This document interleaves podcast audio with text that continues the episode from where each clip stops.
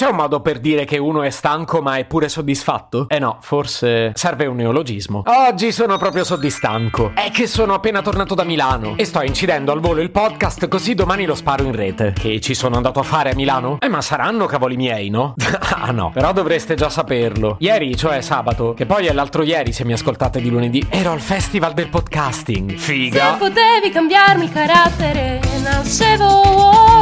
Si chiama Marcello Forcina, dice quello che pensa, pensa poco a quello che dice, ma quando c'è da parlare gli bastano 4 minuti e 37 e un Campari Spritz.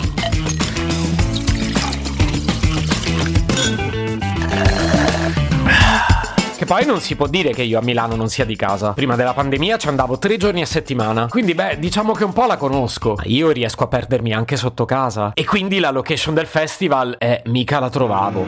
Excuse me, bitteschön. Noio? Noio voleva savoir l'Idris. Per andare. Per andare. Dove dobbiamo andare? andare. Per dove dobbiamo andare? An- andare. Sa, è una semplice informazione. No, dai, non è andata esattamente così. Sono il principe della risata, ma magari sono il principe delle figuracce. E anche stavolta un po' ne ho collezionate. Volete un esempio? Se proprio ci tenete. Ho perso il conto delle persone che sono venute a salutarmi e alle quali ho risposto: Ma ti conosco già? No, perché ho questa paranoia che le persone si ricordano di me e io invece mi dimentico di loro. E poi ho paura che loro capiscano che sono una brutta persona se non mi ricordo. Certo, se la dico così vuol dire che riconosco di esserlo. Non sono una brutta persona. Ero solo mezzo rincoglionito perché mi ero svegliato alle 4, avendo comunque dormito poco perché durante la notte vicino casa si era azionato un sistema d'allarme e ho dovuto consolare il mio cane.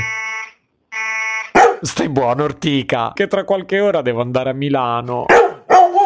Ho detto Milano, non Alano. E il risultato è che ho conosciuto un sacco di persone molto interessanti e compaio in una serie di gradevolissime foto in cui ho occhiaie così potenti che il WWF mi vuole come nuovo testimonial al posto del panda. Eventi come questo sono davvero fondamentali nella vita di un podcaster. Per due ragioni. Quella seria è che conosci gente, impari davvero tanto e torni a casa con un bel po' di nuovi stimoli e sfide. Quella appena appena più stupida è che per una volta puoi parlare della tua passione senza dover spiegare chi cavolo te lo fa fare a passare ore e ore davanti a un microfono a sperare che qualcuno ti ascolti. Cioè, almeno lì questo lo facevamo tutti. Beh, non proprio tutti, visto che qualcuno ha dichiarato di avere milioni di ascolti al giorno. E però io vorrei le prove. Ah, no, non le voglio. Già sono a pezzi così. Dai, però per una volta diciamo la verità. Che non serve fare sempre i modesti. Quest'anno sta andando proprio bene. Anche se dopo l'intervento di Paolo Borzacchiello, che immagino conosciate, è uno dei massimi esperti di intelligenza linguistica applicata al business. Io un po' me lo sono chiesto quali ormoni vi faccio produrre. Sì, perché lui ci ha consigliato di scegliere bene le parole, perché le parole fanno le cose. Perché se dico una cosa vi faccio crescere il cortisolo, se ne dico un'altra vi faccio crescere il testosterone e un'altra ancora, che per me va per la maggiore, vi faccio cascare le palle.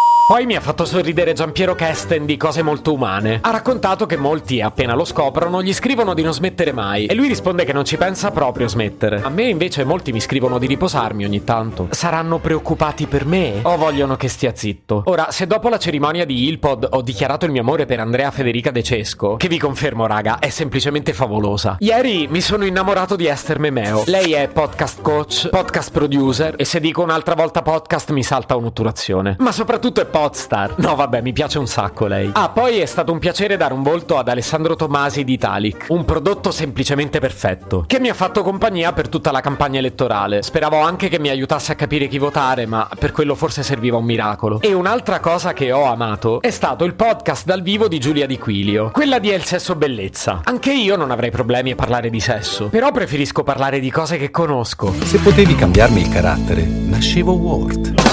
Un podcast inutile, effervescente e tossico, come una pasticca di mentos in una bacinella di Coca Zero. Questa serie è disponibile su tutte le principali piattaforme di podcast: Spotify, Apple Podcast, Google Podcast, Spreaker, Amazon Music e a breve anche sul citofono di casa tua. Stelline, recensioni e follow sono molto graditi. Per due chiacchiere con Marcello e aggiornamenti sui prossimi inutili episodi, segui il canale Instagram chiocciola nascevo Word oppure cerca su Telegram l'account chiocciola Marcellogram.